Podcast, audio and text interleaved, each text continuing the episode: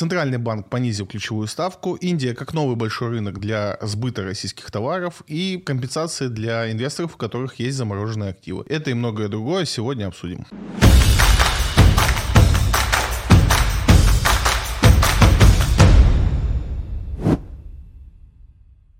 Банк России принял решение снизить ключевую ставку на 50 базисных пунктов до 7,5% в год. Ну что, э, решение ожидаемое. Э, таргет по ключевой ставке у нас 7% э, в декабре месяце, поэтому пока все идет планово.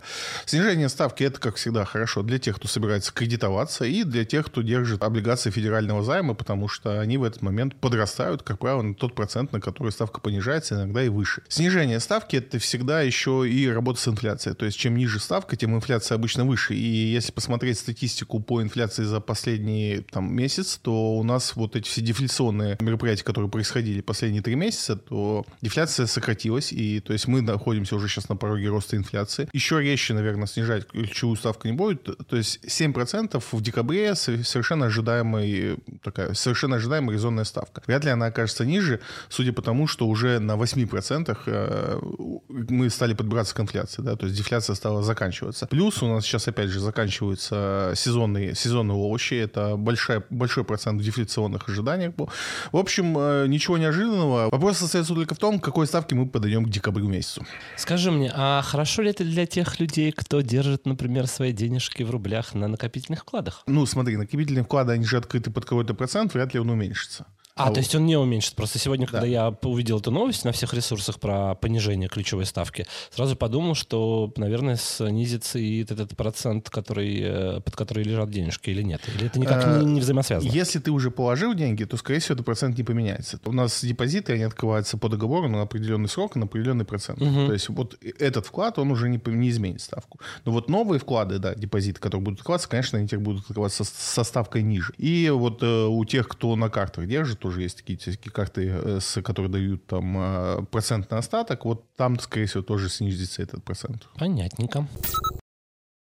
Государственный банк Индии открывает счета российским банкам для торговли в рупиях. Собственно, Индия продолжает движение в сторону сближения с Россией, и открытие рублевых счетов на территории Индии, это, конечно, такой большой шаг на, навстречу этому движению. Наши страны стараются торговать в национальных валютах, и, собственно, вот эта возможность теперь открывать счета в рублях в Индии, это огромный шаг в этом направлении. Соответственно, Индия сейчас находится под жутким давлением со стороны, со стороны Запада, и никому не нравится то, как она себя ведет, но, в принципе, все официальные лица Индии на все эти возражения говорят, что они думают прежде всего о своей стране, и все то, что происходит там в западных странах, их мало как волнует. В общем, хороший э, хороший знак для нас, потому что Индия это, конечно, самый большой, ну, один из самых больших рынков сбыта, который для нашего государства безумно интересен. Потому что тот же Китай, который потенциально может быть э, большим рынком сбыта, в том числе для наших э, продуктов питания, он с точки зрения технологий сильно опережает там российское производство, и технологические поставки в Китай со стороны России, они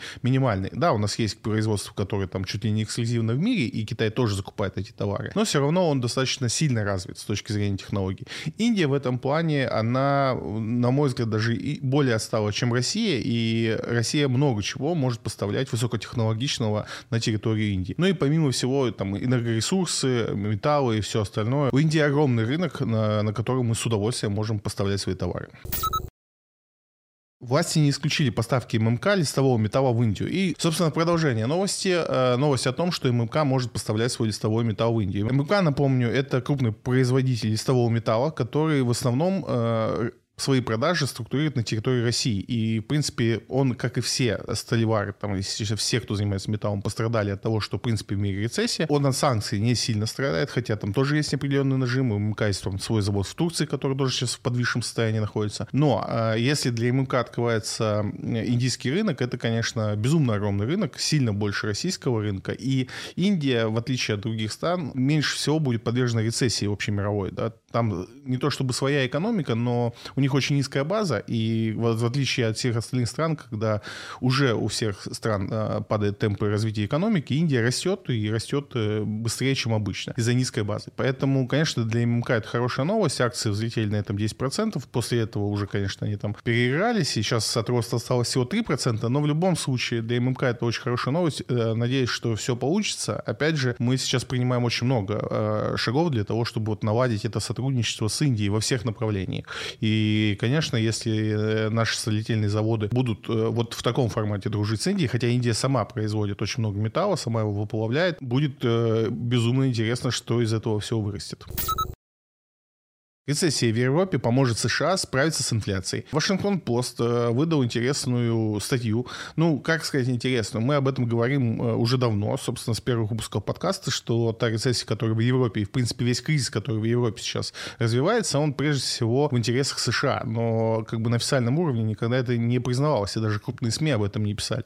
И вот последние там пару недель, э, из-за того, что уже, в принципе, молчать невозможно, у нас там на прошлой неделе вышло в крупных изданиях о том, что Америка наращивает э, производство сжиженного газа, да, и там уже 4 завода строятся, еще 4 там в планах. Удивительной особенностью оказалось то, что эти заводы по тем ценам э, на сжиженный газ, который сегодня происходит, да, там они окупятся через год хотя обычная, обычный срок окупаемости это там 15 лет. Так вот, Вашингтон Пост э, публикует большую статью о том, что, в принципе, рецессия э, в Европе, она способствует э, скорейшему выходу США из тех проблем с инфляцией, которые они имеют. А имеют они сейчас там самую высокую инфляцию за последние 47 лет. Собственно, как эта логика работает? Ну, в основном в том, что европейские американские товары, те немногие товары, которые в Америке производятся на, производятся на экспорт, они конкурируют между собой, и европейские, как правило, выигрывают. И вот в этой конкуренции Европа должна сделать там пару шагов назад, потому что с теми ценами на электричество и энергоносителями, которые у них сейчас существуют, их товары, в принципе, ну, не конкурентоспособны, они должны быть безумно дорогие. В этом плане Америка э, должна получить дополнительные преференции, да, там, от того, что их товары будут более востребованы. Ну и, естественно, то количество газа, которое теперь Америка сможет поставить в Европу, и, в принципе, та цена на, на энергоресурсы, которые из-за этого кризиса сформировались, дают для Америки э, такое надежду быстро выйти из ситуации с инфляцией. Интересно, Америка даст какие-то скидки своим друзьям из Европы? Типа там понизит стоимость раз в 5, если сейчас она выросла там в 20 раз. Знаешь, как, как смешно бы это ни казалось, они могут так сделать, э, если это будет Ну не сделают, интересно. мне Ну, кажется, да? Скорее всего, нет. Скорее всего, они как бы будут сейчас пользоваться моментом для того, чтобы просто заработать денег, и у них сейчас самих там не самая приятная ситуация. Но в целом для них нет проблем, там даже какой-то там условной истории сказать, там вам газ бесплатно. Они, конечно, так не сделают, но могут. Какие добренькие. Да. Акции СПБ биржи потеряли 6% после новости о смене валюты торгов акциями. Я, честно говоря, не знаю, чего перепугались инвесторами. Все, что произошло, это то, что номинальная расчетная единица для акций на СПБ бирже теперь рубль. Ситуация не какая-то суперкритичная. И те, кто пользовался, допустим, инвестициями от Сбера, у них э, торговались основные бумаги там на московской бирже. На московской бирже всегда акции торговались за рубли. Ну, то есть, если акция там условного Apple стоит 100 долларов, то на питерской бирже она стоит там 100 долларов, а на московской бирже бирже она стоит там 100 долларов в пересчете на рубли, там условно 6200 рублей. Вот и вся разница, что сейчас произошло. Э, СПБ биржи переходит на рублевые расчеты. Опять же, понятно почему, потому что э, торговля в долларах сейчас там э, сопряжена с определенными рисками и сложностями. Собственно, какие проблемы это несет для самой биржи, непонятно, ну и из очевидных никаких. То есть даже многим, кто торговал на московской бирже, даже ничему не надо будет там переучиваться и передумываться. Ну и опять же, от чего такая ну, реакция инвесторов непонятно. Не думаю, что это хоть как-то сказывается на потенциальной прибыли СПБ биржи. Ну вот сейчас люди посмотрят этот подкаст и сразу акции там отыграются после твоих слов, после твоего официального заявления. Тут вопрос в другом, что у СПБ биржи другие проблемы, да, так как мы уже говорили, что Никвалом запрещает покупать иностранные да, акции, да, да, в прошлом выпуске. а, да, и из недружественных стран, то, соответственно, СПБ биржа на них специализируется. Условно, достаточно большой объем инвесторов, это было какого рода? Там человек что-то узнал про инвестиции, скачал приложение, там, чье-то купил купил акцию Теслы. Вот, угу. ну, такой большой объем инвесторов выглядело так. Теперь он Теслу не может купить, а может купить только Газпром. А так как мы в России, в принципе, считаем, что только иностранное да, хорошее, хорошее да, да, а у нас хорошего ничего да, нету да. априори, то, естественно, ну, там никто не пойдет покупать Газпром, ну, из вот таких импульсных, что ли, скажем, инвесторов. И, соответственно, вот это удар по СПБ бирже, на мой взгляд. А то, что они там будут номинированы в рублях, а не в долларах, ну, это какая-то вообще, мне кажется, небольшая проблема. В Минфине заявили об отсутствии планов увеличения вычета по ИИС. Наша нерегулярная рубрика новости про ИИС. Каждый, не знаю, каждые две недели приходит что-то новое про ИИС, и теперь Минфин вынужден был опровергать э, слухи о том, что вычет по ИИС э, будет выше. Напомню, что для тех, кто там не, не сильно любопытный, если вы инвестируете на ИИС там, около 500 тысяч рублей, вы можете вернуть в течение года 50 э, тысяч рублей вычет вот этого НДФЛ. Собственно, вокруг ИИС там в чем Интрига, что их сегодня существует два типа, и о том, что будет третий тип ИИС, э, разговор ходит уже там 3-4 года. И, собственно, дальше разговоров это никуда не двинулось, и все еще мы там же. Но вот постоянно эти разговоры поднимаются. Последний слух, который был, что вот этот вычет, э, его увеличат. То есть поднимут планку максимальных э, лимита по ИС. Вы на ИС можете в год э, максимум миллион класть. Вроде как поднимут эту планку до 3 миллионов, а выплаты увеличат там в два раза. Минфин говорит, что таких разговоров нету, выплаты увеличивать не будут, но обещает, что в начале года представят новые изменения по ИС, которые вроде как всем понравятся. Что это может быть, сложно представить, потому что, ну, понравится всем вообще сложно. Ну и второе, второе, то есть ИИС и так дает достаточно, ну, как объемные льготы. Отмена уплаты НДФЛ с прибыли, то есть если вы инвестируете на ИИС, получаете там прибыль, вы можете не платить 13% НДФЛ на прибыль. И на ИИСе это, ну, собственно, вы можете сделать. Что они могут еще добавить, пока сложно представить, но обещают в начале следующего года нам об этом всем рассказать. Ну и наконец-то, наконец-то, моя личная победа. Спустя столько выпусков твоего подкаста я наконец-то понял, как расшифровывается ИИС. Поздравляем, аплодисменты. Да, ты не знал. Нет. Нет. Ну, видишь, ни дня без пользы. Да.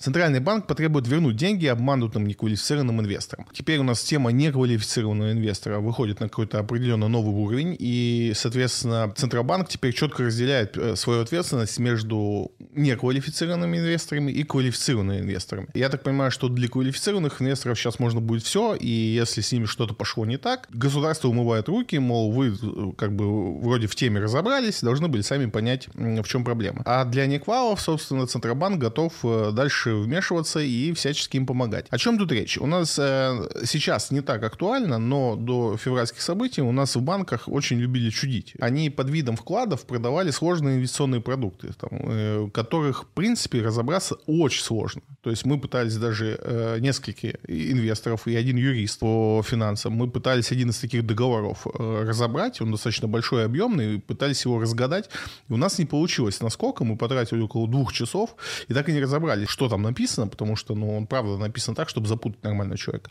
А эти э, сложные вес-продукты э, втюхивали людям там в достаточно пожилом возрасте, которые, ну, в принципе, не способны в таком разобраться. И жалоб на подобные продукты было достаточно много. И в том числе Центробанк не, не один раз публично высказывался о том, что так делать нельзя, и эту практику надо прекратить. Этот закон касается не только вот этих продуктов, которые банковские, но и, в принципе, э, разнообразных сложных инвестиционных продуктов. У нас их много. У нас есть достаточно любимые за границей, у нас они менее распространены, но те люди, которые считают, что за границей все лучше, чем у нас, тоже любители подсесть на эту тему, это страхов... инвестиционное страхование, так называемое. На самом деле, э, жуткий инвестиционный продукт, который не нужен никому вообще никогда, так как он практически не дает вам никакой прибыли, по большому счету он делает богаче только человек, который вам его продал, поэтому он достаточно агрессивно продают. И опять же, вот с этим флером того, что этот продукт американский, европейский, а не российский, он 100%, 100% лучше и так далее. Конечно, это большое заблуждение, э, люди обманывают везде, и, мы тут, тут, ну, как бы, тут у нас нету эксклюзива на обман. Сейчас Центробанк говорит о, о чем? Что если человеку предложили вот этот сложный структурный продукт, э, он почувствовал, что он недоволен или он чувствует себя обманутым, он может обратиться в компетентные органы, и, соответственно, по решению Центробанка ему вернут все деньги, которые он уплатил в этот э, продукт, который не соответствует его квалификации. Новость хорошая, потому что в большинстве случаев никому не нужны эти сложные инвестиционные продукты. Наверняка вы встречались э, часто, если пользуетесь Тиньковым, э, что Тиньков э, достаточно назойливо пытается продать вам структурные ноты. Сложный продукт, который не выгоден инвестору, но выгоден брокеру. И они всячески и очень настырно пытаются вам его продать. Но он вам 100% не нужен.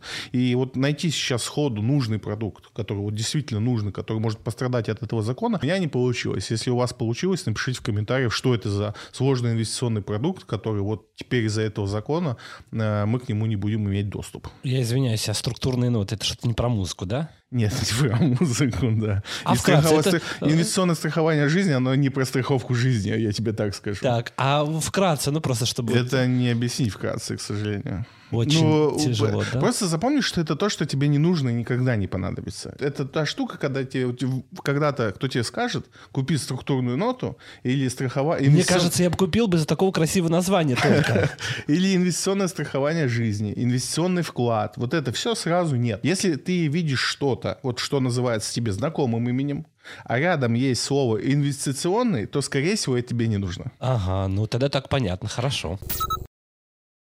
Мишустин поручил согласовать проекты законов по регулированию майнинга к 19 декабря. Там вопрос не только по майнингу, а вообще о хождении криптовалюты и доходов с криптовалют. Ну, кстати, по доходам, может быть, еще к 19 не будет. Но о чем, собственно, речь? Начался разговор вообще не с майнинга, и начался разговор с того, что у нас на подходе цифровой рубль. Мы говорили об этом подкаст назад. И второй вопрос, что появилось достаточно разумное предложение, что так как э, криптовалюта, в том числе, ну, то, та уже, которая имеется, даже не вводя новые какие-то криптовалюты, криптовалюты в оборот, но даже та криптовалюта, которая сейчас имеется, есть э, куча случаев, когда ей можно было бы удобно что-то там оплатить, особенно находясь в режиме санкций. Это, опять же, мы говорили об этом на подкасте, мы говорим часто об этом на эфирах, что я не фанат криптовалюты, я не разбираюсь в криптовалюте, не инвестирую в криптовалюту, но в целом никогда не был против того, что там, ну, люди ее используют. Э, это во многом может вас выручить. И, к примеру, если вы сейчас уезжаете в какие-то там долгие командировки, банковские карты вам нужны каких-то других стран, стран, и с ними может что-то случиться, криптовалюта вас может в этот момент спасти, ну, никакой с этим проблем нету. Надо просто ну, разумно э, подходить к этому вопросу и не делать резких движений, что называется. Собственно, в государстве также решили, что криптовалюта — это не только зло, но и добро в каких-то местах, и решили все-таки это дело толкнуть на месте. В России, в принципе, есть определенный уровень толерантности к криптовалюте. У нас не было какого-то жесткого э, такого состояния, что мы никогда их не признаем, никогда их не пустим. Всегда разговор сводился к тому, что это надо все как-то описать по закону. Сейчас по закону эта ситуация никак не описана. Вы, как владелец криптовалюты, э, для государства ничем не владеете, хотя можете владеть там миллионами в крипте. Так вот, э, это, собственно, к 19-му должны исправить, ввести этот термин, написать э, все законодательные необходимые законы для этого. Возможно, там с 19 числа мы будем иметь уже легальное обращение криптовалют в России или хотя бы законопроект по этому поводу. Новость всегда хорошая, когда что-то разрешает, это всегда хорошо. Вопрос, опять же, второе, как это будет реализовано. Да? Там есть предложение, что даже Московская и Санкт-Петербургская биржа в том числе могут быть операторами криптовалюты. Правда, непонятно, какой именно, той, который уже имеется, или мы сейчас говорим про крипторубль, который появится в будущем. В любом случае, хорошо, что наше государство там э, не остается за бортом каких-то того, что происходит в мире, и даже если мы узаконим сегодня майнинг, это, мне кажется, достаточно интересная история, потому что многие на этом могут заработать. У нас самое дешевое электричество в мире, у нас его на местах есть переизбыток, то есть у нас есть области и регионы, где энергии больше, чем необходимо, она стоит там копейки. Почему бы эту энергию не использовать для майнинга криптовалюты, раз криптовалюта кому-то нужна в этом мире, и не продавать ее, не зарабатывать на этом деньги, для меня всегда было секретом, и, ну, как бы я правда не понимал, почему мы это не делаем. Вроде как мы планомерно движемся к тому, что все это будет законно, легально, более того, даже оборот криптовалюты у нас будет проходить в каком-то вот э, законодательном уровне. Безумно приятная новость. Bloomberg узнал о росте спроса на танкеры в преддверии эмбарго на российскую нефть. По эмбарго на российскую нефть, конечно, разговоры очень интересные. Теоретически мы в декабре должны получить новый пакет санкций на нефть. Есть некие проекты, э, но есть куча к ним оговорок, как это будет, э, что это будет, какие запреты, как они сформируются. Очень, очень много разговоров. И тут Bloomberg узнает, что, по сути, очень сильно увеличился спрос на корабли, способные зимой перевозить нашу нефть из самых там э, северных портов. О чем речь? Часть портов, которые могут попасть по санкции, которые самые удобные у нас и инфраструктурно, инфраструктурно готовы к русской нефти, могут попасть под санкции, туда не смогут заходить э, танкеры для забора нефти. И э, прогнозируя это, многие компании в мире с большой скоростью закупают новые танкеры, которые могут пройти там, ну, не по льду, но близкие к этим температурам, соответственно, чтобы загрузиться на тех портах, которые там сейчас не особо их используют просто из-за того, что они не очень удобны. При этом все же понимают, что это будет не прямой поход за нефтью, то есть это не будет там танкер из э, нашего там какого-то Мурманска в, условную, в условную Индию. Нет, просто будет больше танкеров входить на дальние порты, где-то в середине моря, в теплых частях его перезагружать на обычный танкер, и вот таким образом будет организована доставка и логистика российской нефти. То есть я правильно понимаю, что санкции будут только в декабре, а уже в сентябре их уже ищут, как обходить. Да, ну, конечно, все понимают, что если санкции сейчас примут в том виде, в котором сейчас говорят, хотя я сомневаюсь, что они дойдут э, вот столько времени до этого, мы сейчас еще будем говорить о этой ситуации. Да, все пытаются готовить, но, опять же, они никогда не повредят, эти танкеры, просто все решили подсуетиться заранее и сразу подготовиться к этой ситуации. Знаешь, это поговорка «готовь санкции зимой, а танкеры осенью». Вот. JP Morgan ожидает рост цен на нефть до 150 долларов за баррель. И это их прогноз при том, что Россия не попадет под санкции в декабре. Если же Россия под санкции в декабре попадает, то цену на нефть сложно представить. Многие прогнозируют, что это будет 400 долларов. Что, что это будет? Ну, примерно как сейчас с газом в Европе. То есть только будет по всему миру. JP Morgan одна из крупнейших компаний, которая подобные прогнозы может делать. Опять же, надо понимать, что такое прогноз. Прогноз — это видение сегодняшнего дня. Завтра все может поменяться. Завтра выйдет кто-то там важный, что-то важное скажет, все поменяется. Но из сегодняшнего дня аналитики JP Morgan видят ситуацию таким образом, что как только Китай, а по прогнозам это произойдет там ближе к декабрю, выйдет э, из вот э, постоянных своих локдаунов, из-за которого у него сейчас очень большое количество производства остановлено. В принципе, он сейчас э, экономическую деятельность там подсократил, и у него потребление нефти и газа на достаточно низком уровне. И из-за этого нефти сейчас всем хватает. И вот такая нефть в районе 100 долларов, она сейчас только потому, что в Китае локдаун. Как только Китай с этим закончит и выйдет, э, выведет экономику ну, в нормальное русло, нефти категорически не будет хватать. И это, опять же, это прогноз при том, что э, Россию не будут поджимать. А по России предлагают ввести потолок цен, и Россия уже ответила на это предложение, сказала, что если та страна, которая это потолок цен э, примет, просто не сможет получать российскую нефть. В том числе Америка и европейские страны побежали в Индию, попытались уговорить их присоединиться к этим санкциям. Ну, Индия в свойственной своей манере отказала, э, не сказав, напрямую, конечно, не отказали, но не сказали, конечно, конечно, но мы думаем о своей стране. В итоге э, ситуация вот такая. То есть, если JP Morgan правы, то 150 э, это при хорошем раскладе. Если расклад будет плохой, то нефть мы можем увидеть по 400, и будет ситуация примерно как с газом, опять же. Неважно уже будет, сколько мы ее поставляем, сколько мы газа сейчас продаем, не так важно для итоговой стоимости «Газпрома» и пополнения нашего бюджета. И также будет э, проблема и с нефтью. Но я не думаю, что это возможно. От этого пострадает слишком большая часть мира, и это уже перейдет в какую-то новую фазу беспокойств. Поэтому думаю, что и то в итоге, как как и от потолка цен на газ отказались сейчас, да, также и от потолка э, цен на нефть тоже откажутся. И нефть по 150 это, конечно, безумие, но это то, что возможно пережить без каких-то жестких рецессий в мире. Сервис аренды самокатов ВУШ планирует выйти на IPO. Супер интересная новость про IPO. IPO вообще штука такая, которая делается на растущих рынках. То есть в моменте, когда в экономике все хорошо и прекрасно, и куча денег у всех, и все эти никто не знает, куда эти деньги деть. Обычно в этот момент проходит э, вся серия IPO. И в том месте, где мы сейчас, с точки зрения экономики мировой, это касается не только России, это не то время для IPO. И тут неожиданно у нас появляется заявление, что аренда самокатов. Кто бы вообще знал, что эти ребята настолько крупные, чтобы выйти на IPO, э, планируют IPO. Как потом э, прокомментирует это московская биржа, что у них еще есть несколько заявок на IPO от IT-компаний э, российских. Очень любопытно. Но поговорим про именно IPO Вуша. Многие, и кто не в Москве тем более, вообще не представляют, что это за компания, почему самокаты, почему IPO и так далее. Там ситуация такая. Во-первых, э, они тут недавно отчитались. Мы из отчета узнали, что их прибыль за прошлый год составила 1,8 миллиарда рублей что как бы намекает на то, что самокаты могут приносить достаточно много прибыли. Ну и по количеству самокатов, не только в Москве, а это стало проблемой во многих регионах э, нашей страны, в том числе в курортных городах, э, самокаты заняли огромную площадь, отжали они у пешеходов, и количество происшествий с ними просто какое-то бесконечное было в этом году. Что же касается сами, самого ВУШ, то он э, на IPO выходит, можно сказать, вынужденно. То есть там есть несколько компаний, которые зашли инвестициями, так скажем, при это IPO в эту компанию, то есть вложились деньгами и сейчас э, имеют какую-то долю в этой компании, они просто планируют выйти, потому что компания находится сейчас ну, в суперпиковой позиции. Они очень хорошо себя чувствуют, да, судя по прибыли. Они не так давно, там буквально пару месяцев назад, на московской бирже разместили э, свой выпуск э,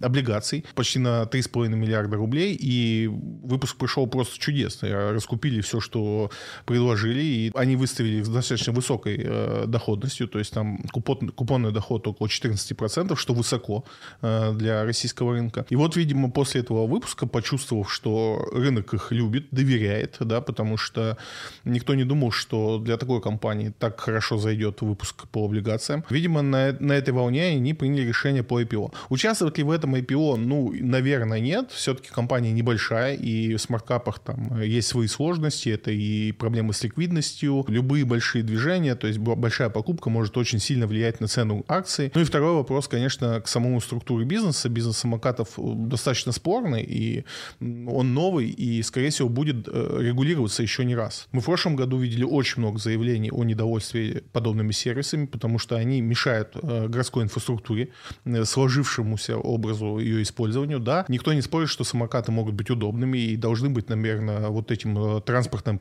транспортом последней мили, что называется. Это когда вы доехали до каком-то там магистральном транспорте там, до работы, и вам остается пройти там последний километр, вы можете воспользоваться самокатом и доехать. Это очень удобно, и многие в Москве этим пользуются. Так как он э, легко доступен, э, это приводит, конечно, полностью к захламлению и улиц с этими самокатами, и есть конфликт э, между пешеходами и самокатами. И да, у нас появились там новые какие-то правила по регулированию, то есть появляются правила дорожного движения, изменяются, вводятся новые параметры, но это не сильно помогло ситуации. И так как в этот бизнес достаточно легко войти, то есть, условно говоря, у нас по маржинальности, то есть по норме прибыли, и самокаты, и, допустим, каршеринг имеют э, примерно одну и ту же доходность. Но только там, условно говоря, самокат стоит там хороший в районе э, тысячи долларов, а машина стоит в районе 20 тысяч долларов. Несложно предположить, что самокаты сильно выгоднее. И вход в этот бизнес, э, ну, относительно простой и дешевый. И поэтому, конечно, только в Москве около 12 операторов э, вот этих самокатных систем, в том числе такие игроки, как э, Яндекс, которые, конечно же, славятся тем, что очень легко отжимает подобные бизнесы, монополизирует их. Поэтому ВУШ э, сейчас переживает такое хорошее время для себя, но сможет ли он держать свои позиции дальше в этом бизнесе, ну, это большой вопрос. Само то, что они выходят на IPO, не боятся этого времени, это прекрасная новость для нас всех, но вот участвовать в этом IPO или нет, э, тут надо сильно думать. США и ЕС усилят давление на турецкие банки из-за сотрудничества с Россией. На самом деле, если читать новость целиком и в европейских источниках, то европейцы пишут о том, что Евросоюз предполагает, что Турция сильно дружит с Россией. Уровень дружбы, который у нас в Турции происходит, они не понимают, но предполагают, что он крепкий. Ну и последняя точка, которая их добила, это то, что в Турции повсеместно начали принимать карты МИР. Я специально там э, в телеграм-канале делал такой опрос, там среди тех, кто был в Турции в последнее время, что там стоит с картами МИР, они говорят, что принимают буквально везде, и никакой сложности с оплатой или там снятием денег не, не существует. Все это не понравилось Америке, все это не понравилось Евросоюзу, потому что, ну, их план там разорвать нашу экономику в клочья, а он э, еще с 2003 года вроде, и он никак не поменялся. В общем, едут они в Турцию э, что-то там решать с ней. Опять же, хочу напомнить, что в феврале месяце э, единственной страной в мире, которая принимала рубли в оплату чего угодно в любом количестве и меняла их на любую валюту, какую вам хотелось, это была Турция, которая понимала, что будет дальше и понимала, как вести себя с соседями. Поэтому они покупали рубли в любом количестве, меняли их на любые валюты и запаслись огромным количеством рублей. Путин. 25% поставки российского газа в Турцию будут оплачиваться в рублях. Собственно, продолжаем разговор про Турцию. Э, мы поставляем достаточно много туда газа, и у нас есть общее понятие того, что мы переходим на расчет в рублях за поставки газа. Да, это было только не для всех стран, да, то есть для ряда стран были такие ограничения. В Турцию мы поставляли за евро и доллары, то есть там в зависимости от контрактов. И вот э, плавное желание наше получать э, за газ рубли, оно теперь распространяется на Турцию, уже договорились о 25% объема, оплаченных рублями. И там э, вопрос стоит не в том, что Турция не готова оплатить рублями, то, что инфраструктурно Турции это безумно неудобно. И тут скорее мы идем на уступки, понимая, что ну, мы экономические друзья, и не будем давить на Турцию, чтобы она там сразу переводила все эти э, платежи на рубли. Инфраструктурно мы сейчас сращиваем наши экономики, это безусловно плюс. Мы видим это во многом, да, там в прошлый раз мы говорили, что Озон открывает там свое представительство, все основные перевозки грузов у нас из портов идут тоже через Турцию сейчас. То есть Турция выступает таким неким экономическим хабом для России сейчас, и я думаю, на этом очень хорошо заработать. Хотя у нее самой сейчас э, экономическая ситуация не самая лучшая. Турецкая лира переживает там достаточно сложные времена, там очень высокий уровень инфляции. Но я думаю, в том числе с помощью России, они из этих всех бед своих выберутся, и Турция станет одной из экономически очень богатых стран.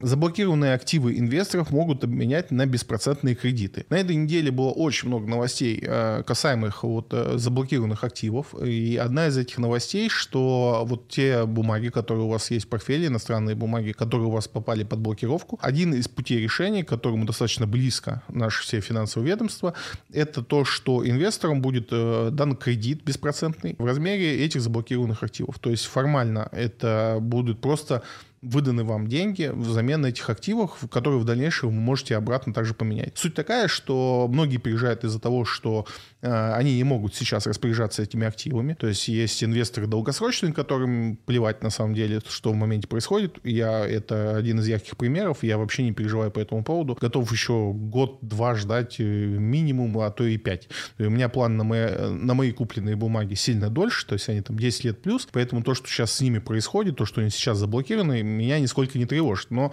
есть люди, которых действительно и может в жизни такая ситуация произойти, что вам эти активы понадобились, да, там, и у вас нет к ним доступа, это, конечно, безумно неприятно и обидно. И вот один из путей решения, что вы можете взять условно кредит под эти активы, который он не имеет процентов, то есть вы ничего за его обслуживание не платите. Плюс, по сути, вы даже можете номинально продать свои активы сейчас государству. А, это одна из инициатив. Вторая инициатива, которая была озвучена Центробанком, это то, что те деньги, деньги нерезидентов, которые у нас заморожены, они генерируют определенную прибыль. О чем речь? Когда у нас э, мост с Евроклином э, разорвался, э, с той стороны остались наши активы, к которым мы сейчас не имеем доступ, а с этой стороны остались активы нерезидентов, то есть граждан других стран, которые покупали наши бумаги, они тоже сейчас к ним не имеют доступа. Но по этим активам приходят какие-то выплаты. По акциям это дивиденды, по облигациям это купонный доход. И вот эти доходы, они сейчас скапливаются у держателей вот этих заблокированных активов. Евроклин э, со своей стороны все вот эти деньги, которые там дивидендами должны прийти к нам, он их э, с удовольствием берет и тратит на покупку там на игру на бирже, и на этом зарабатывают огромные деньги. И, собственно, Центробанк решил, что мы можем также себя вести. И, собственно, вот эту прибыль, которую сейчас эти заблокированные активы генерируют в виде купонных доходов и дивидендов, э, также могут пойти на компенсации тем гражданам, чьи акции были заблокированы. Да, сейчас там это не такая большая сумма, точнее, сумма большая, но не хватит для того, чтобы э, там всем компенсировать потери. Но в целом, как идея, достаточно интересная. Даже там, условно говоря, если вы не получили там э, по своим активам там 100 долларов э, дивидендов, даже если вам 50 долларов сейчас государство из этого вернет, ну, уже приятно, уже какой-то выход. Поэтому хочется только одно сказать. Хорошо, что за эти вопросы переживают, и то, что на повестке они постоянно появляются, это значит, что, ну, Центробанку не плевать на ситуацию, он пытается ее как-то решить, это, безусловно, для нас, как простых инвесторов, очень приятно. А говоря про первую инициативу, это равнозначный обмен или так нельзя ставить вопрос? Э, сложно вообще сказать, потому что мы даже цену сейчас по некоторым активам не знаем. Угу. Да? То есть, ну, условно говоря, если акции, там, цену акции можно где-то взять э, формально, даже по твоим акциям, у тебя наверняка заблокированы ли авто сейчас. Я, ну, насколько наверное. помню, по твоему портфелю. Но мы знаем цену ли авто, потому что у тебя там, э, ну, там часть акций заблокирована, а часть нет. И мы знаем вот на заблокированную акцию, сколько она стоит. Но также у тебя заблокирован ETF. И вот по ETF мы не знаем цену. По какой цене тебе вернут деньги угу. на день блокировки. Ну, они же там выросли, ну, они упали на самом деле. Но по факту цена изменилась. И по какой цене будет это кредитование, непонятно вообще. Сейчас это вот на, на уровне идеи, и пока вот э, больше информации у нас нету, ну, я говорю, это хорошо, что мы думаем об этом. Там, как это будет реализовано, в любом случае все будут недовольны, как обычно это бывает. тест-тур рассказали, когда в Египте начнут принимать российские рубли. Собственно, уже этой осенью. И там э, чуть глубже идея даже не в том, чтобы просто принимать российские рубли, а в том, что российский рубль становится той валютой, в которой расчеты в Египте можно вести. На самом деле ситуация не новая, и я еще помню те времена, там 10-15 лет назад, когда в Египте можно было платить рублями прямо на кассе в любом магазине, их принимали, но это касалось только курортной зоны. А потом это почему-то пропало. Ну, во-первых, наверное, я думаю, такой необходимости не было. Все наши туристы как-то пользовались долларами, и все это было привычно. Сейчас ситуация поменялась. Собственно, Египет — это одно из любимейших направлений э, российских туристов. Э, вот на период осень-зима самый большой поток туристов у нас именно в Египет идет. И, соответственно, в Египте, понимая эту ситуацию, понимая ту ситуацию, которая у нас сейчас складывается с долларом, решили решить эту проблему очень просто, э, введя рубль как ну, очередной валюты, которой можно расплачиваться за какие угодно услуги. И тут вопрос не только про туристов, но и там про вообще всю инфраструктуру туризма, да, потому что вам, когда продают там в России тур, то за этот тур надо же заплатить там э, в египетский отель, да, и, соответственно, все равно вам надо было бы там покупать где-то валюту, переводить им в валюте, они потом меняли на свои деньги. Теперь эта схема будет очень простая, вы можете прям в рублях перевести в Египет э, оплату за отель, и, собственно, у вас никаких рисков там переоценки э, валют и всего вот этого. Это, конечно, безусловный плюс э, для развития туризма в Египте. Ждем, когда остальные туристические направления сделают э, то же самое. Я думаю, что в ближайших новостях ждите подобную историю из Шри-Ланки и, и Индии. Я думаю, они будут следующие, кто сделает то же самое. А там не, не, не пишет тестур про то, что карточка мира в Египте будет приниматься? Она автоматически, я думаю, прям сразу начнет приниматься, как только они это сделают. То есть... Хорошая новость. Было уже заявление по Египту, но там с картами проблема не в том, что они не хотят их принимать, а там технически нам надо пройти А, то есть процедуру. они как бы в самой стране да. не очень э, любят, э, жалуют карты, да? Они, да, они ну, как бы просто технически не готовы, а так они уже давно хотят принимать мир. Атор увидела рост интереса в ЕС к долгим отпускам на курортах зимой. О чем новость? Эм, зимние каникулы, и, собственно, всем уже понятно, почем будет э, электричество в Европе и почем будет отопление. И, в принципе, там без каких-либо оптимистических нот э, будет все грустно. Опять же, разговор не про то, что все замерзнут, а разговор про то, что это будет очень-очень-очень дорого. Счета уже первые люди стали получать, и им они уже не нравятся. И, собственно, там, э, недолго прикидывая, сколько гипотетически может стоить газ уже в декабре, и сколько стоит там путешествие в тот же Египет, оказалось, что, скорее всего, э, поездка на All Inclusive там, на пару месяцев в Египет э, в разгар отопительного сезона может выйти сильно дешевле, чем коммунальный платеж в части европейских стран. Разговор не только про Египет, но еще и там у нас теплые страны, такие как Греция, у нас теплые там Турция достаточно теплая. То есть эти страны ждут зимой европейских туристов. Я так понимаю, что в основном направлением это будут э, граждане Англии и ряда других стран, конечно же. Египет даже меняет свое визовое законодательство по этому поводу и предложит новый тип визы для долгосрочного нахождения у них в стране. Это последняя новость на сегодня. У нас сегодня всего три идеи на российский фондовый рынок, две из которых достаточно короткие. Ну уж какие времена, такие идеи, что называется. Из длинных идей у нас э, идея от Сбербанка на дочек э, Газпрома. У нас есть три основные дочки Газпрома. Это ОГК-2, Мосэнерго и ТГК-1. И Сбербанк предлагает их купить в надежде получить 25% прибыли в течение года. Вся идея основана на том, что та политика, которую эти компании утвердили, она даст достаточно большие преимущества для этих компаний. И отчасти там, э, ну, сложно не согласиться со Сбером. Вопрос другой, что будет по этому моменту с остальными бумагами, с остальными акциями. Потому что у всех этих трех компаний перечисленных, у них нету большого потенциала роста, то есть это достаточно уверенные компании. Более того, там УГК-2, это ГК-1, это компании, которые там отчасти существуют, э, ну, так хорошо себя чувствуют из-за субсидий, которые предоставляются им государством. Так или иначе, э, идея кажется здравой. Вопрос в том, что если рынок пойдет быстрее, то есть если сейчас, в принципе, Э, закончится СВО и там рецессия там как-то окажется позади, ОГК-2 там и все эти компании, они не покажут выше вот этого, то есть они не получают преимуществ от решения всех тех конфликтов, которые сейчас в мире существуют. Но если конфликты останутся затянутыми, то да, идея вполне рабочая, и можно с удовольствием ее играть. А что, прям можно Мосэнерго купить? Вот эти люди, которые мне квитки на оплату квартиры присылают, их можно приобрести, да? да? Можно, да? Класс, слушай. Вот куплю их, и не будут они мне ничего присылать. Они все равно будут, я их знаю.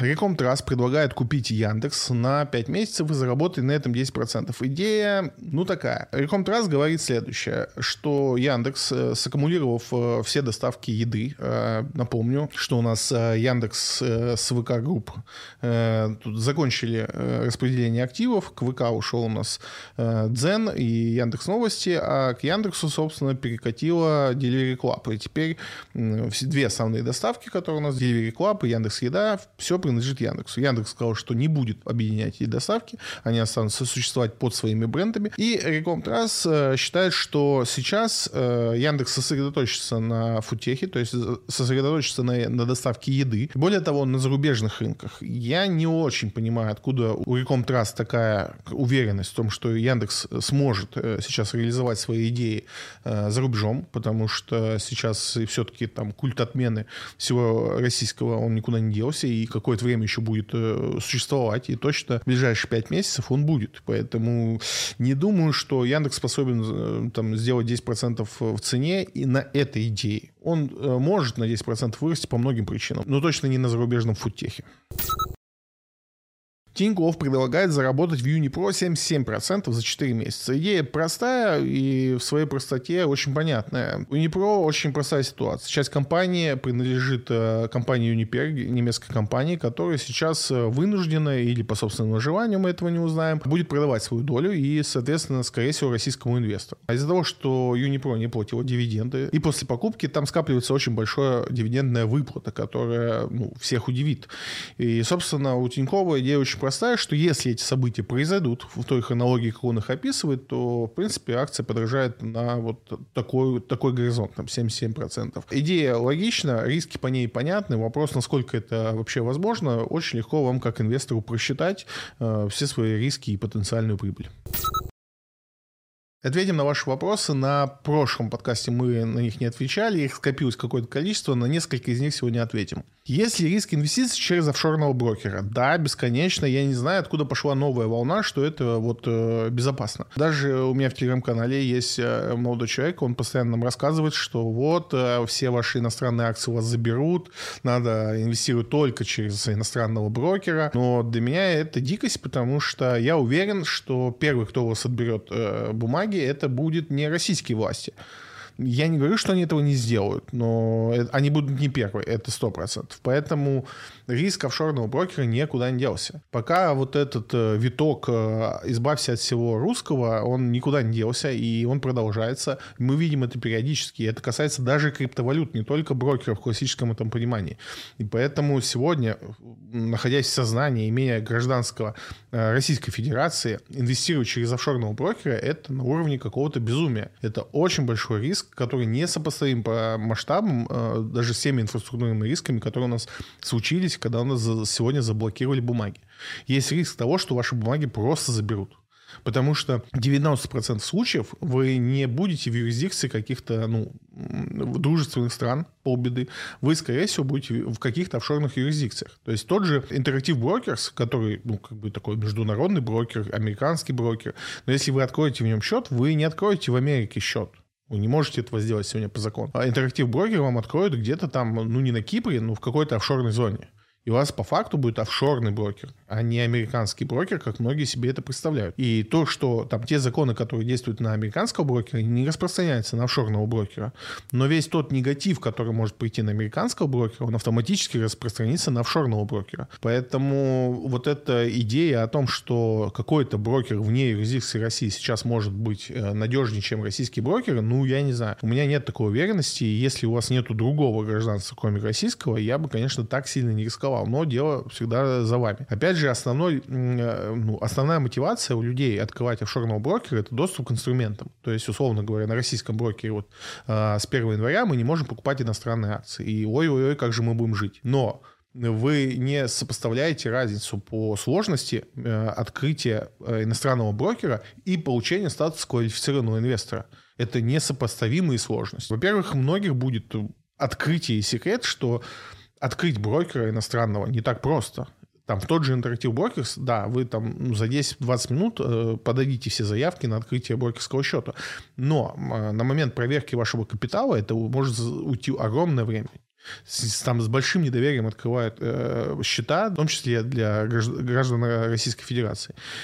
Поэтому не думайте, что это просто банковская система и в том числе брокерская система. Они не такие простые, как э, в России мы привыкли к ним. Они чуть сложнее и топорнее работают. Там не такие интерфейсы приятные, там не так все быстро работает, поддержка не такая отзывчивая. И на другой стороне у вас лежит процесс открытия, э, процесс получения статуса квалифицированного инвестора. И почему-то вот эта чаша на мой, ну, не на мой взгляд, я проходил обе процедуры. То есть я и квалификацию получал, более того, получал квалификацию не один раз, потому что на разных брокерах, ну, и разными способами. И, и брокер открывал. И поверьте мне, получить квалификацию сильно проще. И если ваша мотивация открывать там офшорного брокера только потому, что вам недоступны иностранные акции, ну, это какое-то безумие. Э, получите статус квала. Это несложно. Если вы не знаете как, приходите в телеграм-канал, мы, мы вам все расскажем. Это правда несложно. Если вы год торгуете, то это вообще без проблем. Если только начинаете, тоже решается этот вопрос. В конце концов, э, сдайте экзамен ФСФР. Там сложно сейчас с получением, но я вот как раз э, буду сейчас пробовать по ФСФР получать статус квала в новом брокере, потому что по закону что-то непонятное творится. С одной стороны, на сайте Центрального банка написано, что сертификат ФСФР теперь не дает статус квалифицированного инвестора. С другой стороны, если вы смотрите договора брокеров, то там статус, аттестат ФСФР дает такой статус. И вроде как одно из предположений, что все-таки это работает, а то, что написано на сайте Центрального банка, это говорит о тех сертификатах, которые вы получали в неаккредитованных организациях. Да? Раньше вот этот сертификат ФСФР можно было получать много где. То есть было много центров, которые выдавали их. Сейчас их осталось, э, если не ошибаюсь, 8, которые сертифицированы у Центрального банка.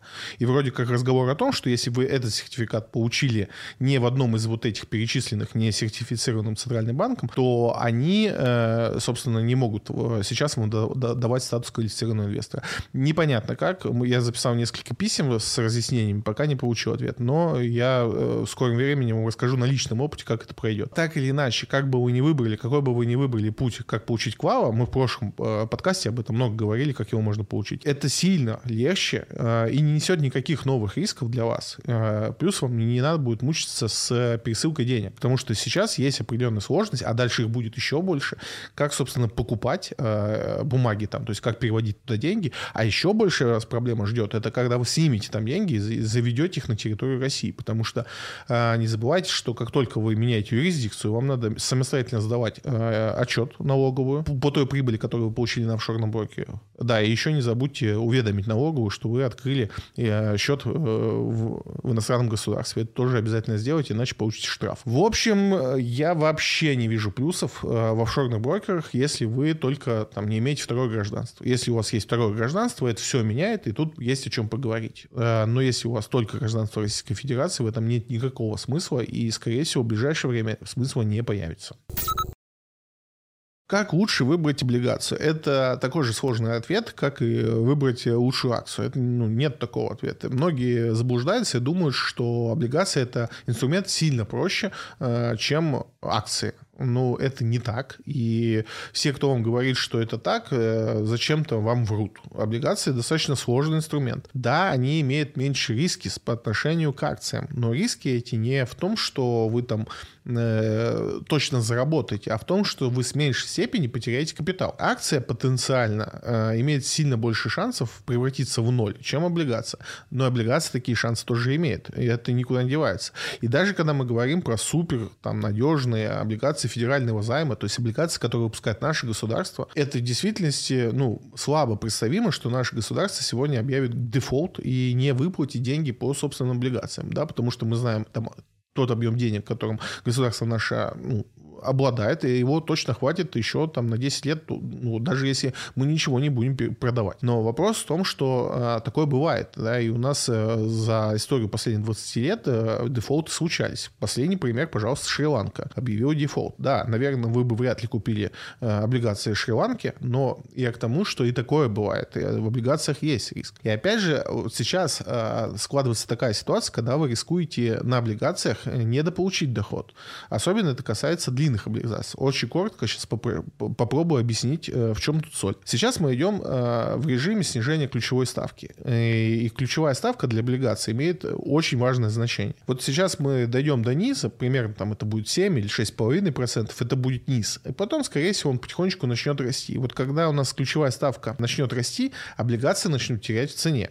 Если вы купили, допустим, облигацию там, на 30 лет, купили ее за 1000 рублей, то как только мы зайдем в цикл поднятия ключевой ставки, вы увидите, что ваша э, облигация стоит уже не 1000 рублей, там, а 900 рублей. И в этом нет большой проблемы, потому что, ну, когда вы покупали облигацию на 30 лет, скорее всего, у вас был план получить за нее деньги через 30 лет, а все это время получать купонный доход. Но если вы переложились в эту облигацию просто там на годик, и вам сейчас надо продавать эти облигации, вы получите убыток. И в этом э, сложность. То есть не надо играть в облигации, думая, что это вот э, что-то наравне с банковским вкладом, только приносит чуть больше прибыли. Нет, это сложный финансовый инструмент, к которому ну, надо относиться все серьезности. Там тоже можно потерять все деньги. Ну, не все, хорошо, но какую-то часть. Поэтому нету такого представления о том, как лучше выбрать э, облигации. Мы сегодня говорили о том, что там ВУШ выпустил облигации там по 14%. Да, с одной стороны, это хорошая доходность, их с удовольствием все разобрались. Но уж э, при всем том, что он заработал огромное количество денег на своих самокатах,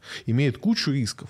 Вплоть до того, что завтра э, на очередном заседании какой-нибудь э, важного ведомства выйдет человек важный, в важном костюме и скажет, что мы считаем, что самокаты портят нам жизнь, и поэтому они теперь будут разрешены только вот на двух улицах в городе и с лимитом скорости в 5 километров. И что будет с компанией ВУШ? Не объявит ли она себя банкротом?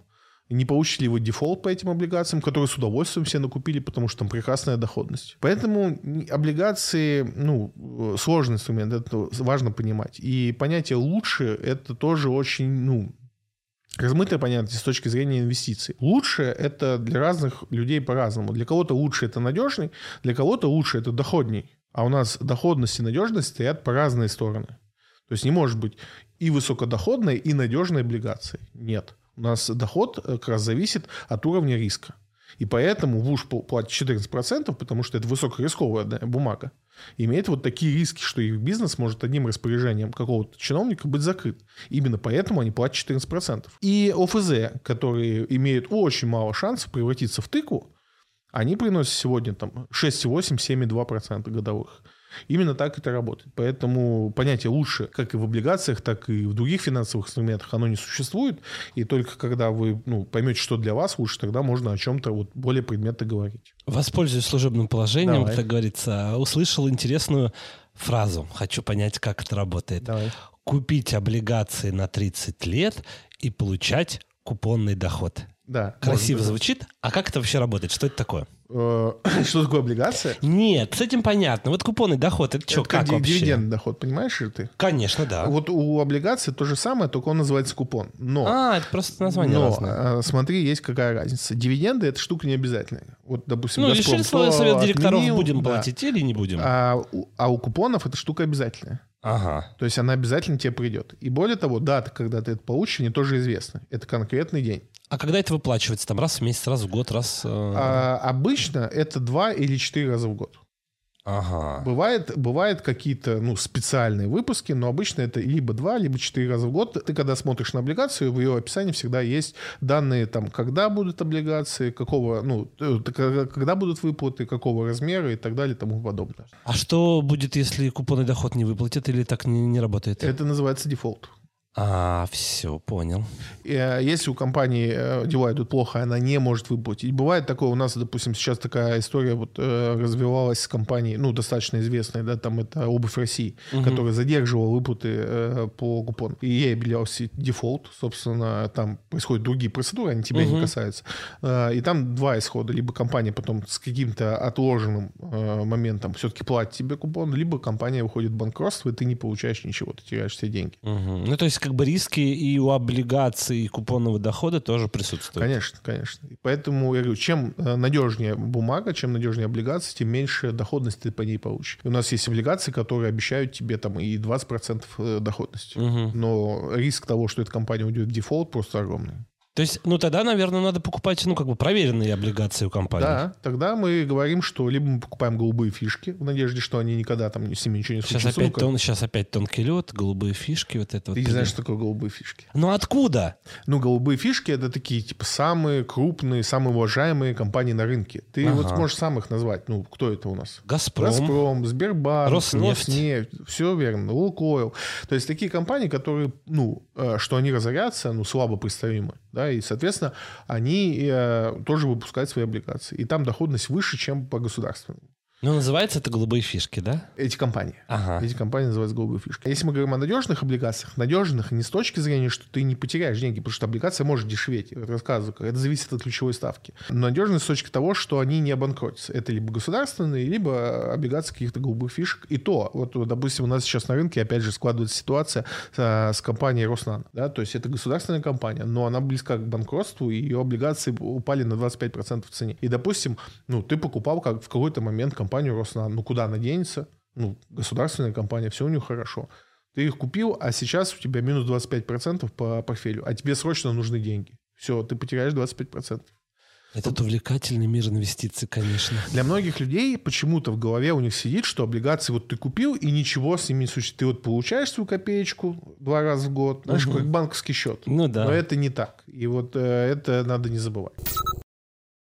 Как правильно сформировать пенсионный капитал? Uh, у нас есть uh, в Телеграме, мы уже выложили э, эфир на почти два часа по поводу того, как сформировать правильно пенсионный э, капитал. Тут, опять же, очень много подходов и очень много зависит от человека, как правильно ему Э, но я сейчас коротко попробую основные тезисы пересказать, э, отвечая на этот вопрос вот в подкасте. Выбирая форму, в котором копить себе на пенсию, э, вы должны понимать, что вам ближе, что вам спокойней. Объясню на примере. Так как я занимаюсь фондовым рынком, и мне фондовый рынок понятен, близок, я его люблю и уважаю, я свои пенсионные накопления буду держать на фондовом рынке, потому что я его понимаю, я прекрасно понимаю, как он работает, я готов переживать там любые падения по 5-10 лет, и вот это вот все. Нормальный человек, Э, для него это чуждо. Он не понимает, как работает фондовый рынок. Для него многие вещи на фондовом рынке это загадка, шаманство, и он живет в ситуации, что его государство обворует всегда, но хочет только его обворовать, больше никого. В этой ситуации для человека он видит для себя только одну историю, это недвижимость. И он прав. Почему? Ну, то есть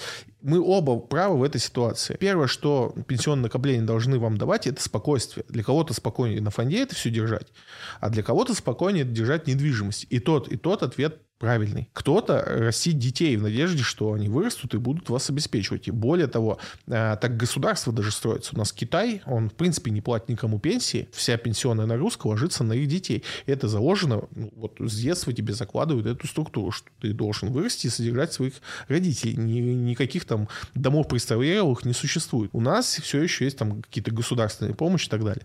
Но суть не в этом. Неважно, как вы планируете свою пенсию, первое ответьте на вопрос, ну, за какие деньги вы собираетесь на ней, ну, на нее существовать. Если вы надеетесь на государственную пенсию, мы об этом много говорили, что ее не будет. И, или вы можете посмотреть там уровень пенсионного э, обеспечения сегодня, который вы видите, наверняка у вас есть прям знакомые пенсионеры, знаете, на что им хватает их пенсии. Дальше будет хуже, лучше не будет. Математически невозможно, что у нас станут лучше пенсии. Это просто невозможно, что бы ни говорили вам в телевизоре или где-то еще. То, что там сегодня говорится по этому поводу, это больше для успокоения, а не для того, чтобы ну, реально это сделать. Это просто невозможно, кто бы что ни говорил. Поэтому Первое, что вы должны сделать, это задать себе вопрос, на какие деньги вы будете жить на пенсии. А второе, понять, как вам легче всего с этими деньгами э, работать. Я думаю, и моя большая уверенность, что, что большинству людей подойдет рентный доход с арендного жилья. Почему? Потому что даже если вы там в возрасте 80 лет, условно говоря, потеряете там часть когнитивных функций, вы легко этот бизнес, ну, потому что это бизнес по сдаче квартир или квартиры, вы можете передать своим внукам, и они с ним справятся. Там, условно, 16-летний парень или девочка вполне смогут найти вам, вам а, съемщика квартиры и потом взять у него деньги и принести вам. Это очень простой бизнес. И когда люди рассказывают, в том числе там я, который говорю, что я буду держать все свои деньги на фондовом рынке, если у меня пройдет такая проблема со здоровьем, да, когда, ну, по объективным причинам вы в какой-то момент теряете функциональность мозга, то вот кому я отдам там э, возможность управлять моим, э, моим капиталом на фондовом рынке, это большой вопрос. Поэтому ну, безопасность таких э, накоплений очень важный момент. Опять же, для многих этап фондового рынка это как раз способ накопить на недвижимость. И это тоже не секрет ни для кого. То есть многим людям фондовый рынок подходит для того, чтобы вот сформировать пенсионные накопления в виде недвижимости. То есть, когда вы с помощью фондового рынка получаете, покупаете сначала квартиру для собственного проживания и потом для рентного дохода. Вот так вы формируете свою пенсию. Это короткая версия, отвечая на вопрос про пенсии. Длинную версию, пожалуйста, приходите. У нас в Телеграме опубликован почти двухчасовой разговор э, с вопросами и ответами. Какой процент криптовалюты держать в портфеле? Ну, вопрос задан в утвердительном каком-то ключе. Я так не считаю. Я не считаю, что в портфеле инвестора должна быть криптовалюта. Она может быть там быть, но не должна. Я, как и ну, придерживаюсь тут позиции многих международных фондов крупных, да, которые не игнорируют криптовалюту, то есть не говорят, что криптовалюта надо избегать, она опасна, упаси господи, но и в то же время не рекомендую криптовалюту в принципе никому, потому что, во-первых, для того, чтобы заниматься криптовалютой, нужен уровень знаний по этому инструменту. И его достаточно непросто получить, потому что 90% информации, которая доступна по криптовалютам, она э, связана со спекуляциями, она мошенническая, то есть завязана на каких-то интересах конкретных лиц. То есть э, по криптовалюте очень мало э, информации, которая в действительности даст вам какое-то фундаментальное понятие по инструменту. И вот эти все курсы, которые там происходят, они все равно все заточены на получение прибыли там, человеком, который все это делает. Э, более того, в криптовалютах очень подменен понятие фундаментального анализа инструмента. То есть если мы в акциях используем такое понятие, как фундаментальный анализ, это подразумевает подразумевает там анализ компании по финансовым э, показателям. И даже когда мы говорим э, о фондовом рынке, о акциях, как правильно анализировать показатели компании, э, это бесконечное количество споров. То есть вы, не, ред, вы редко встретите двух инвесторов, которые, видя одни и те же цифры, приходят к одним и тем же выводам. Всегда люди интерпретируют эти цифры по-разному, и у каждого свой подход к фундаментальному анализу, какой он должен быть. Кто-то говорит, что вот так правильно, кто-то говорит, что это вообще уже устарело сто раз, и надо использовать другой подход. Эти споры бесконечные и продолжаются всегда. Когда мы говорим о криптовалюте, там ну, до смешного все ужасно, потому что там нет понятия фундаментального анализа. Но его используют э, те, кто занимается криптовалютой, потому что криптовалюта, ну, что там анализировать? Объемы продаж и возможное использование. Ну, я уже много раз об этом говорил, да, там блокчейн, технология, которая уже много лет, и, и не один год. И до сих пор она особо не прижилась как, э, как инструмент. То есть мы его глобально не используем. Да, криптовалюта останется для в том числе нелегальных сделок, которые часто во всем мире используются. И, естественно, ее кто-то будет использовать как валюту. Но ее будущее, оно э, очень размыто. Надеяться, там, как многие криптоэнтузиасты, на то, что криптовалюты станут э, новыми деньгами, ну нет, такого не будет, потому что, опять же, мы много раз об этом говорили, ни одна страна мира не позволит э, создать другую финансовую систему, которую она не контролирует. Условные США держат такую огромную армию, строят и тратят на это столько денег, в том числе для того, чтобы доллар принимался в каждом уголке мира, и никто не позволит вместо доллара сделать условный биткоин такой э, структуры, потому что от этого про, проиграет э, Америка. И у Америки для этого, чтобы этого не случилось, есть огромная армия, самая большая армия в мире. А что есть у биткоина? и у криптоэнтузиастов по этому поводу. Поэтому будущее криптовалюты, оно э, слабо прогнозируемо. Анализ криптовалюты э, практически невозможен. Э, то есть Возможно, только спекулятивные сделки, которые, ну, соответственно, я пытаюсь избегать и никому не советую. Стоит ли держать криптовалюту на случай там взрыва? Ну, вы можете это, можете это себе позволить, добавив себе там в э, инвестиционный портфель там на небольшую долю, там 1, 3, 5 процентов, ну 5, наверное, уже много, там, не больше 3, наверное, да, процентов э, криптовалюты в вашем портфеле инвестиций, они вам не повредят сильно, но в то же время, если у вас вот это ощущение, что вы упускаете какой-то тренд, какую-то выгоду, они, по идее, должно закрыть этот вопрос для вас.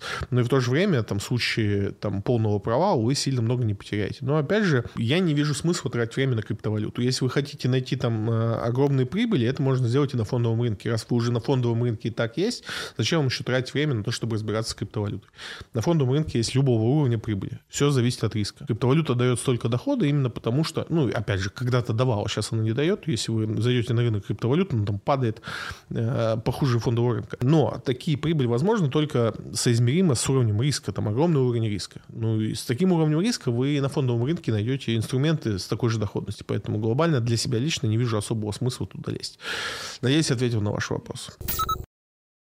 И это все, что было интересного на этой неделе. Подписывайтесь на телеграм-канале, а на следующей неделе увидимся снова.